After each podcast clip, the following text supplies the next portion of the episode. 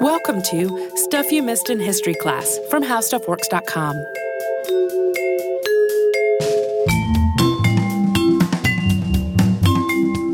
Hello and welcome to the podcast. I'm Holly Fry. And I'm Tracy V. Wilson. And before we get started on talking about part two of Fanny Brice's life, uh, we should mention again that we are going to Paris. We are. And that if you're hearing this, you could go with us. You could. so, this episode is coming out toward the end of March 2019. And the final deadline for people to book the trip is April 3rd. 2019.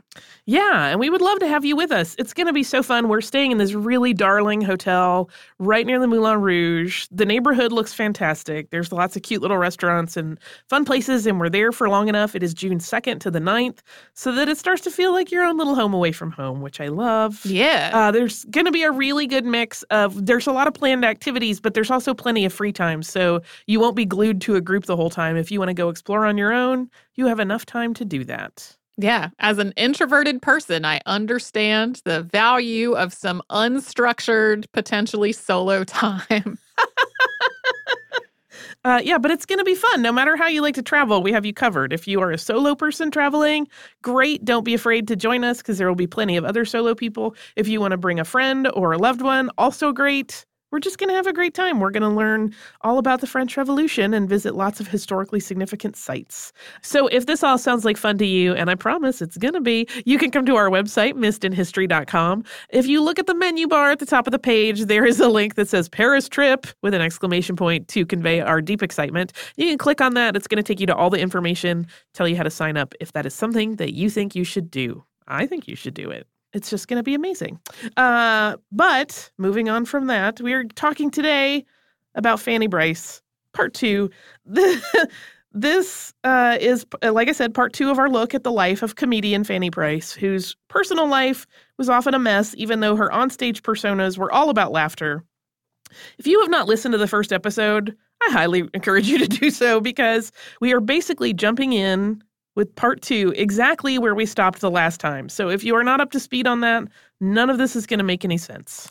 When we left off at the end of part one, Fanny had decided to join Nick Arnstein on a trip to London, and the two of them had a great time living basically as a married couple while Fanny worked on the London stages, and Nick allegedly did some business.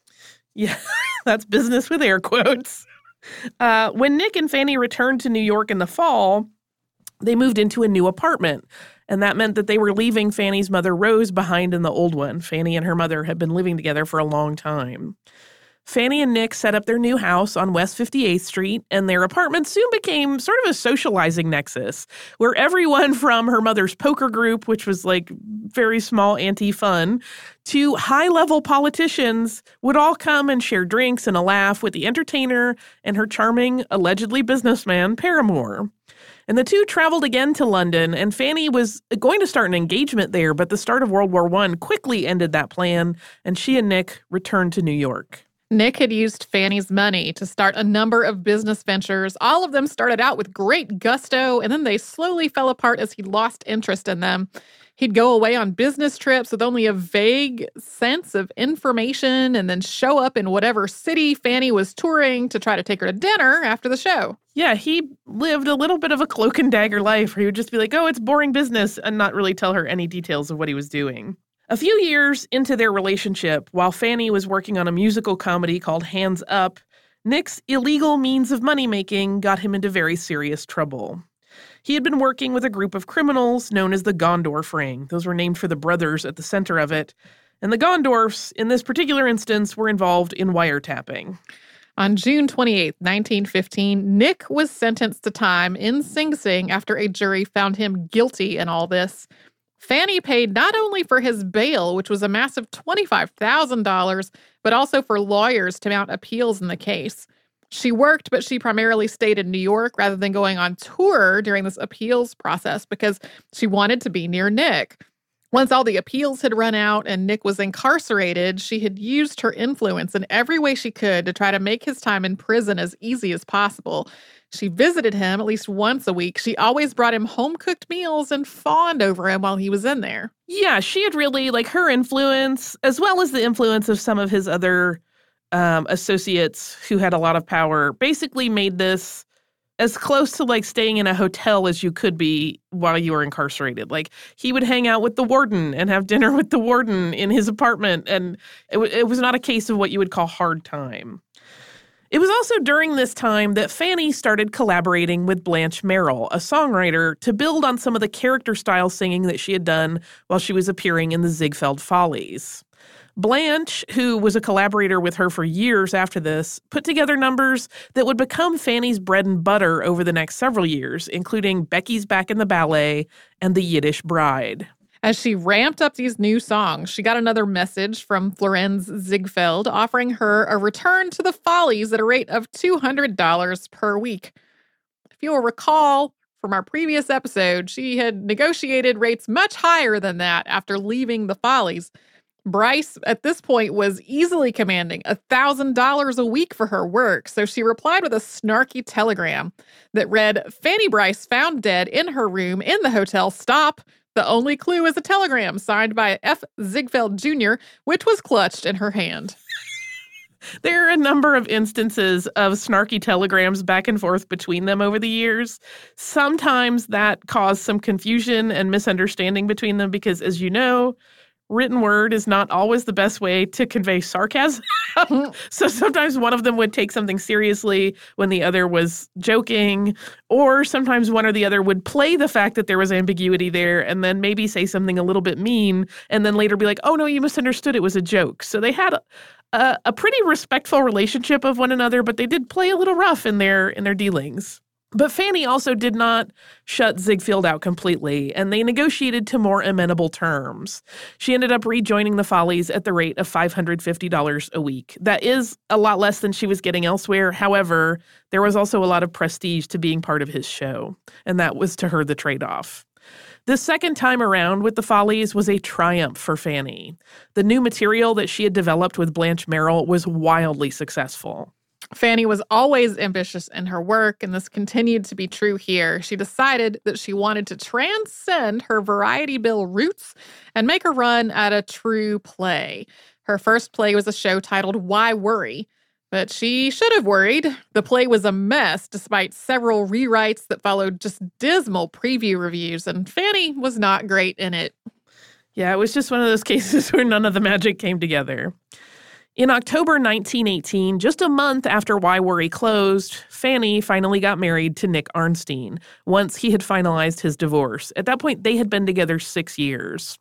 And Fanny had insisted that after she waited through his prison term, he had been pardoned in July of that year, he had to marry her or the whole thing was over. It was not an easy road. Nick's wife, Carrie, didn't want to grant him a divorce but then she was caught with another man, which gave Nick leeway to pursue a legal divorce whether Carrie wanted it or not. Carrie went the litigious route and sued Fanny for alienation of affections, claiming that Fanny had stolen her husband. There was a lot of back and forth and cajoling on Nick's part, including getting Carrie drunk and having her sign a paper that ended the whole lawsuit, only to have her withdraw her promise to drop the whole matter. But she did eventually agree to a divorce, and she left Fanny's name out of it.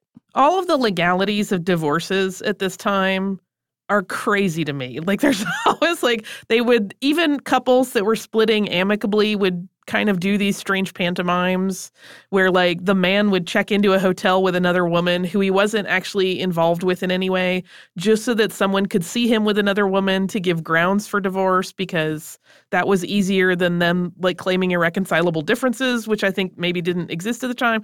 Or you know if the wife had maybe had some infidelity it would be such a stain on her reputation that sometimes the husband would take the hit in that way it was a little bananas reading her biographies they always mention all of this fancy footwork that people do just to get the divorce done there had throughout all of this divorce madness been a ticking clock on the whole situation because Fanny was pregnant and she was getting more pregnant and more obviously pregnant by the day. Uh, for a while, she wore like a special undergarment that kind of concealed her pregnancy on stage, but eventually there was no way to even do that anymore. Uh, and not long after the wedding, she and Nick welcomed their first child, a daughter named Frances. And Fanny had continued to perform well into her third trimester, and she went back to stage work as quickly as possible after the baby was born. But while Frances was still a baby, at a time when it seemed like their lives might be settling down, things turned very turbulent again. When Fanny got home from performing at a late night show in the very wee hours of February 12, 1920, her husband was packing a suitcase and asked if she had been followed. He also told her that he was innocent and then he left with no further explanation. She had no idea where he had gone. Yeah, this was one of those times where uh, Nick Arnstein, who always had that ability to remain cool as a cucumber in every situation, actually appeared visibly stressed, and it really alarmed her. And within days, Fanny Brice was being interviewed by police. It turned out that Nick was being accused of bond robbery, working with employees of Wall Street brokerage houses and their messengers to steal small increments over the course of six months, totaling to a massive sum of more than $5 million. While Nick was accused of planning the whole thing, in actuality, he was probably involved with about half of those thefts.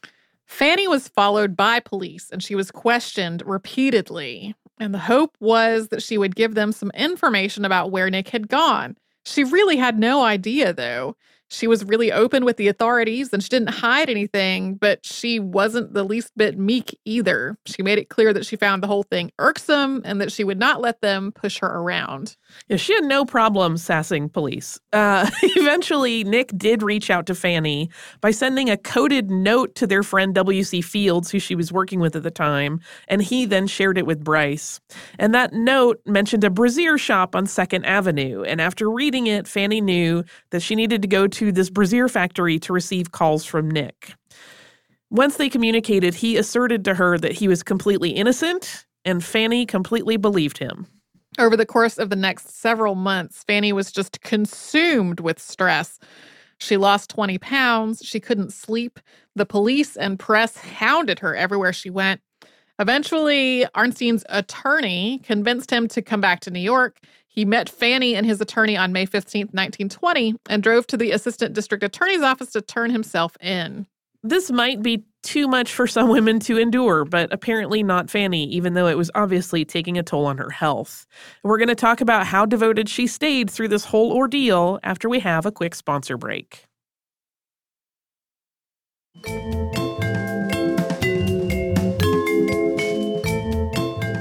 As things continued to unravel and Nick's highly publicized trial played out, Fanny stood by him. She and Nick had their second child, William, named after his father's attorney during this time, and Fanny took care of all of Nick's legal fees just as she had the first time around. Even though she was shouldering all of the financial burden in the situation, Arnstein was not particularly loyal to her during this time. While he was staying in a hotel in Washington, D.C. with his attorney for months away from Fanny, it became known that the two men often entertained ladies late into the night and they served alcohol in their rooms despite prohibition. But even as tales of Nick's infidelity reached her, Fanny was still completely blinded by her love, and she wrote off all of his bad behavior as just being the result of stress. Nick's first trial resulted in a hung jury, but he was ultimately found guilty. He was sentenced to time in Leavenworth Penitentiary. He was incarcerated for 19 months starting in 1924. Fanny still stuck with him the whole time, although the two had started to fight and really fight for the first time in the months leading up to his prison sentence. The adultery was getting to be too much. She was starting to feel like she had always just been his pawn. Yeah, she really finally started to get a perspective on things and was like, wait, you've been using me for like years. And through all of the legal wrangling with Nick and having their second child and all of this stress, Fanny still worked consistently. As with her daughter, she had worked through most of that pregnancy and she took only the bare minimum of time away after William was born.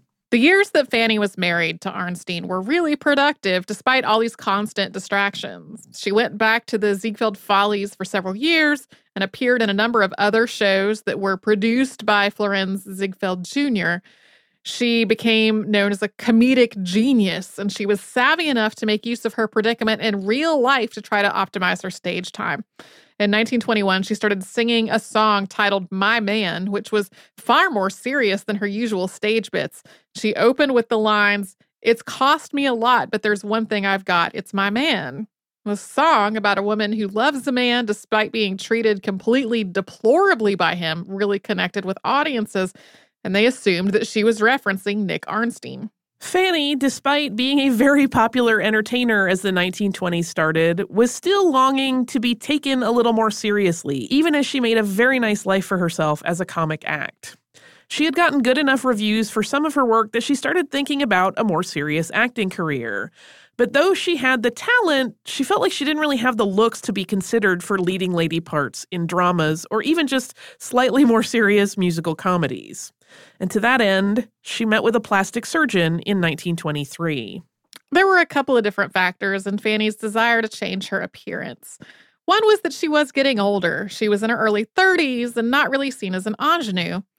And two, her husband's cheating was really taking a toll on her self esteem.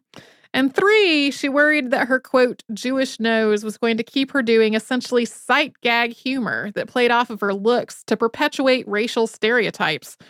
While that kind of work had made her famous, there were growing ethnic biases and racism in the United States that made Fanny worry about the longevity of her career. And as an aside, there is a really fantastic article in the Journal of the American Medical Association about the introduction of that term Jewish nose into scientific literature in 1914 and how that has created an ongoing problem since then around ideas of ethnic identity and beauty.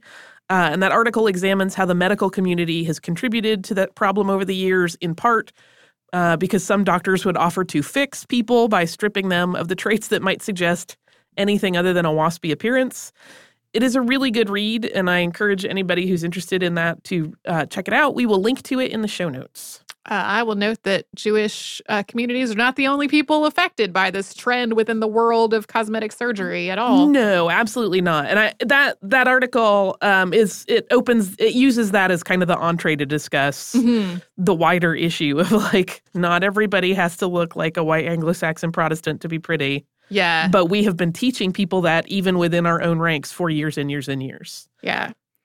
Despite Nick's opposition to this, Fanny moved forward with getting a nose job, and the surgery became a news item itself. And for a while, the papers were really gossiping about that instead of about Arnstein's legal trouble. But the surgery did not change her perception in the eyes of the public or casting directors. Fanny still was not considered to be a beauty, and theater producers wanted her to be funny and not serious.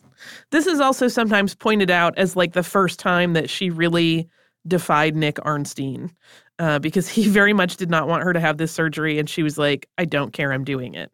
And when Nick got out of prison, he immediately connected with some of the guys that he had met while he was in Leavenworth, intending to go into business together running a casino. Fanny was mortified by this whole plan. She wanted Nick to just work as her manager, a job that she felt would keep him out of trouble, probably would also keep him close to her so she could keep an eye on his behavior. But he insisted on this casino in Chicago, and Fanny ended up giving him money for the venture. Nick also started cheating with less and less regard for covering it up and seemed resentful that Fanny was clearly the head of their family. Additionally, there were ongoing criminal charges against him for his various wrongdoings. All this was way too much stress on an already fragile relationship, and in the fall of 1927, the two of them divorced after 15 years together. In 1926, leading up to the divorce, Fanny starred in the play Fanny, which was not, in fact, about her life, but it was written for her. The problem was, while she was a great comedic ham, she wasn't really a good actress actress. Um, even with extensive rewrites and coaching and extra rehearsals, the reviews were really abysmal. And one reviewer wrote, It was written by Willard Mack and Mr. Belasco, and they both ought to be ashamed of themselves and of each other. In the late 1920s, Brice decided to try her luck in film. After The Jazz Singer came out in 1927, it gave Fanny a unique leg up. She might not be considered Hollywood beautiful, but she could sing. And after Al Jolson made history singing on film, people wanted more of that. Warner Brothers, which had produced The Jazz Singer, put together a screenplay for a film starring Fanny Brice titled My Man and started touting Brice in the press as the female Al Jolson. Fanny was 37 when My Man came out in December of 1928, and she made history as the first woman to star in a sound film. But that movie didn't rocket her to stardom on the national or global scale. The very skills that had made her a hit on stage, like her exaggerated mannerisms and being able to pull off heavy accents, just did not translate into film. And My Man only got a so so reception, despite being part of this exciting new medium of talkies. Just a couple of months after My Man opened on screen, Fanny married for a third time, this time to a man named Billy Rose. Billy was a songwriter and he started writing songs and putting together musical variety shows for Fanny to star in. Although they both loved music and the theater, most of the people who knew Fanny and Billy thought they weren't really a great match for each other. But Billy thought Fanny was amazing and once described her singing as thunder in the mountains. The two of them had met after Fanny sang a song of Billy's called Tonight You Belong to Me, and she loved it so much that she asked to meet the songwriter. I want to tell you that's another happy, happy marriage, but it's not. we'll get to how it all falls apart. Uh, and we'll talk about how Fanny's career played out in the 1930s. But first, we're going to pause for a word from one of our sponsors.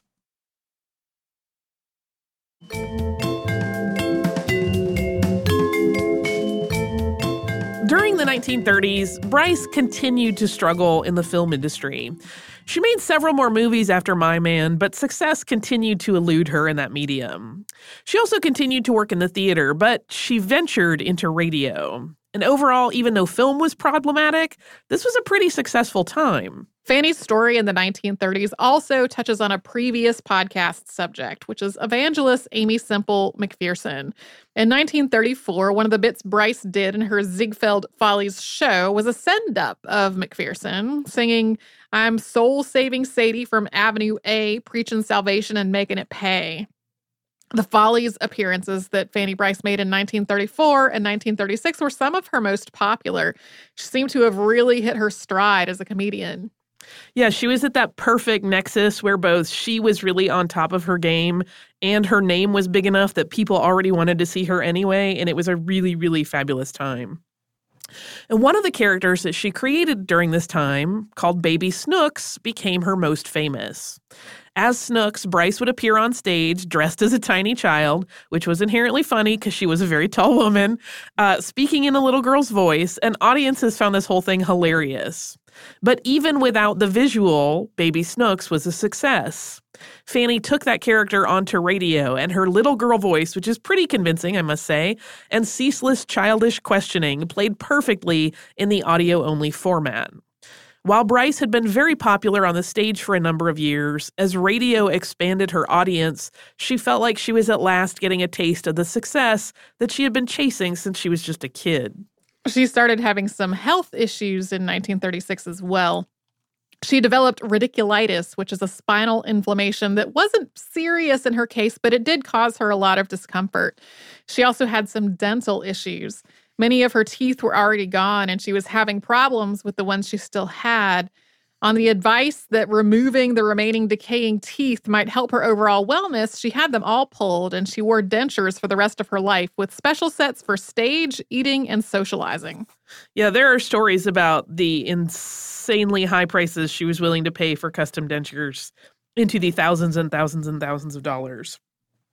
And though her career was on the rise thanks to radio, uh, her personal life was once again headed in the opposite direction. Billy Rose, her third husband, fell in love with Eleanor Holm, an Olympic swimmer turned entertainer, when Holm worked on an aquatic revue that he had produced. She was also about half his age. Billy told the press that he wanted a divorce before he told Fanny, even though Brice already knew things were headed that way. In his statement, he said, quote, It's no fun being married to an electric light. Miss Brice is one of the brightest and cleverest stars the stage or screen has ever had, but our careers clash. I have to travel a lot and I want my wife by my side. No one has been ousted in this case. It's just an instance of four bullheaded careers clashing. Miss Brice wants her career. Arthur Jarrett wants his. Miss Holm is willing to give up hers for me. I don't know why, but she is. And that's that. Arthur Jarrett was Eleanor Holm's husband, who had also filed for divorce. And that is how Fanny found out she was getting divorced. Uh, when the press then reached out to Fanny for comment on the situation, she said, quote, I'm not used to that sort of thing. I guess it's what you call modern. Billy and Fanny, after almost 10 years of marriage, divorced on October 27, 1938. It was not amicable, as Billy Rose had suggested, and Fanny routinely spoke ill of her ex husband to friends and associates. She also gave statements to the press that she would never marry again, which was in fact true. For the record, Billy's marriage to Eleanor also ended because he cheated on her. Fanny, by this point, had already moved to California, and she made a new start as her radio career became the focus of her work. Baby Snooks became a national star, and Fanny had a regular weekly radio show with the character. She found a completely new lifestyle on the West Coast, and she found that she dropped her old routine as a late rising nighthawk and started to keep what she called farmer hours. She would go to bed at 10 p.m. and get up at 8 a.m., which for everyone who has ever farmed, that is not farmer hours. No, it isn't. but basically, she wasn't doing stage plays at night. So she wasn't doing that, like, finish your show at 10 or 11, go out for late supper, hang out with friends until 4 or 5 a.m., then start going to bed as the sun was coming up. But she described life in Hollywood this way it's semi tropical, it's like a resort, it's like being on a vacation. But she also felt that she lost the mental sharpness she had in New York as a result of this more relaxed culture and the climate. She had been painting as a pastime for a while, but she got a lot more serious about it while she was living in LA. Fanny's health had never really been altogether robust after she started to become ill in 1936. And in July of 1945, she had a heart attack. After several months in recovery, she was right back at the mic performing Baby Snooks each week for an audience that was really eager to hear it. Then she developed sharp and recurring headaches. Yeah, they did some fancy footwork to like make her absence from the show because the show still ran about like this search for baby snooks. Uh, she spent the time after her heart attack still working, but also filling her leisure time with activities like painting, as we mentioned, and also interior decorating. She got in the habit of like redoing her friends' houses at no charge just because she liked picking out furniture and putting together rooms. Her work week at this point was really quite short and pretty luxurious. The Baby Snooks show ran on Fridays, and the first read through of each week's script was on Wednesday. So they would read through on Wednesday, rehearse, rehearse Thursday, do the show Friday. That's your work week. While Fanny often gave lukewarm reads in rehearsals, which concerned some people, by the time the show went live at 5 p.m. on Friday, she was on and she always delivered. In an interview that she gave in 1946, Fanny reflected on how the entertainment industry had changed over the course of her 40 year career. Quote, the performer is different today. Years ago, we had a school. The school was vaudeville and burlesque. You knocked around, so it seasoned you, made a mensch of you, so it gave you an interesting background before you clicked. Today, they go right into pictures from nowheres. Somebody sees a girl flipping hamburgers in a drive in joint, so right away she gets a screen test and the photographs, and she photographs good, so they develop her and give her a face and clothes but they can't give you a real personality or give you a natural technique of acting to hold an audience or your own school. If they had put me in front of a camera 35 years ago when I was starting out, I had such a kisser, the camera would have stood up and walked away in disgust. In 1948, Brice and her show sponsor, General Foods, were embroiled in an argument over her contract. As television began its infiltration of the home entertainment market, radio performers were often renegotiated at much lower rates than they had commanded before TV. But Fanny was unwilling to take a pay cut just to keep her show, and she did not want to try to launch a TV career. She knew that her character of Baby Snooks only worked as an audio gag at that point. An adult woman, and she had aged in the, the decades since she had been doing it, trying to do those jokes in a kid's costume on TV would just not have played. She left radio for the 1948 1949 season and decided to compile her memoirs. But in 1949, she was back on the radio with a two season contract for more Baby Snooks. She planned that it would be her final career move. And once that two years were up, she was going to retire. Yeah, she basically was like, I guess I'll do it. I'll just bank this money and have a little bit more cushion for retirement. As all of this was going on, her ex husband, Nick Arnstein, so that's her second husband, reached out to her. His wife, that he had remarried after they had separated, had died, and he wanted to get back together with Fanny. But she was no longer under his spell, and despite many advances, she pretty quickly shut him down. Two years after Baby Snook's return in weekly radio, with six shows left to finish the season, Fanny Brice had a stroke on May 24th, 1951. She never regained consciousness and died on May 29th. Her funeral was attended by 1,300 people.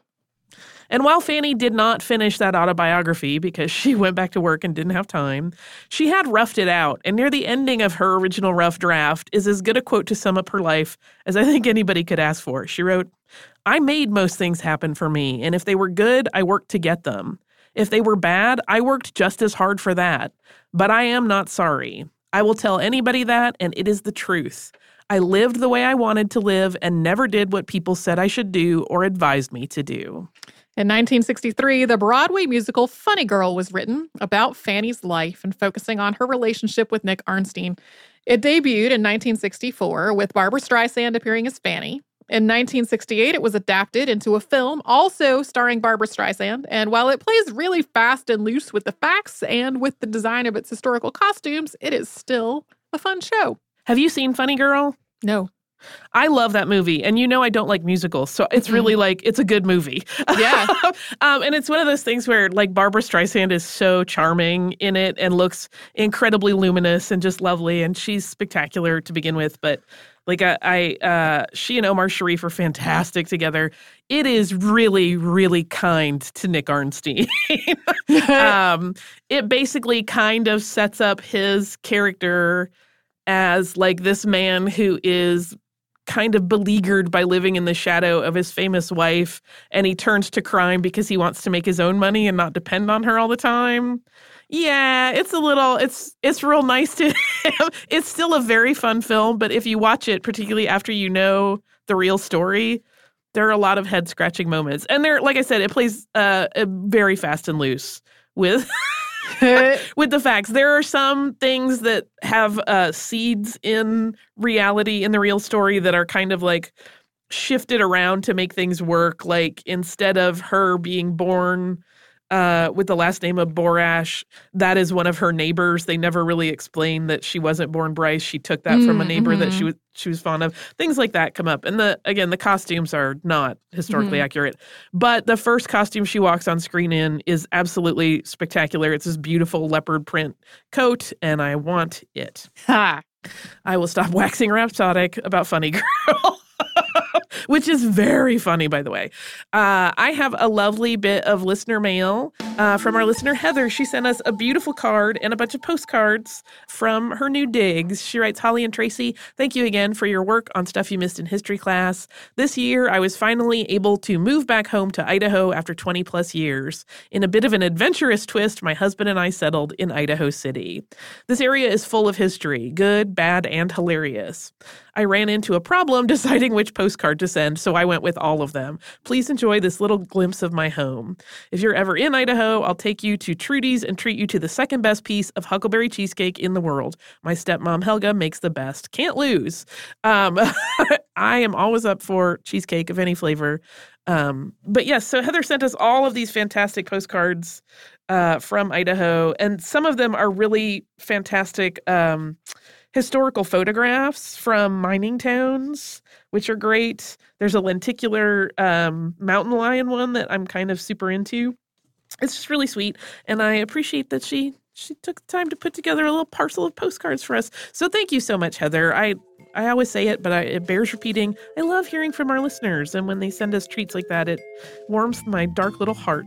Yay! if you would like to write to us, you can do so at historypodcast at howstuffworks.com. You can also find us everywhere on social media as Missed in History, and missedinhistory.com is our website where every episode of the show exists, as well as some show notes on the ones that Tracy and I have been working on for the last several years. Uh, you can also subscribe to this show. That sounds like a great idea to me if you haven't done it already. You can do that on the iHeartRadio app, the Apple Podcast app, or pretty much anywhere you get podcasts.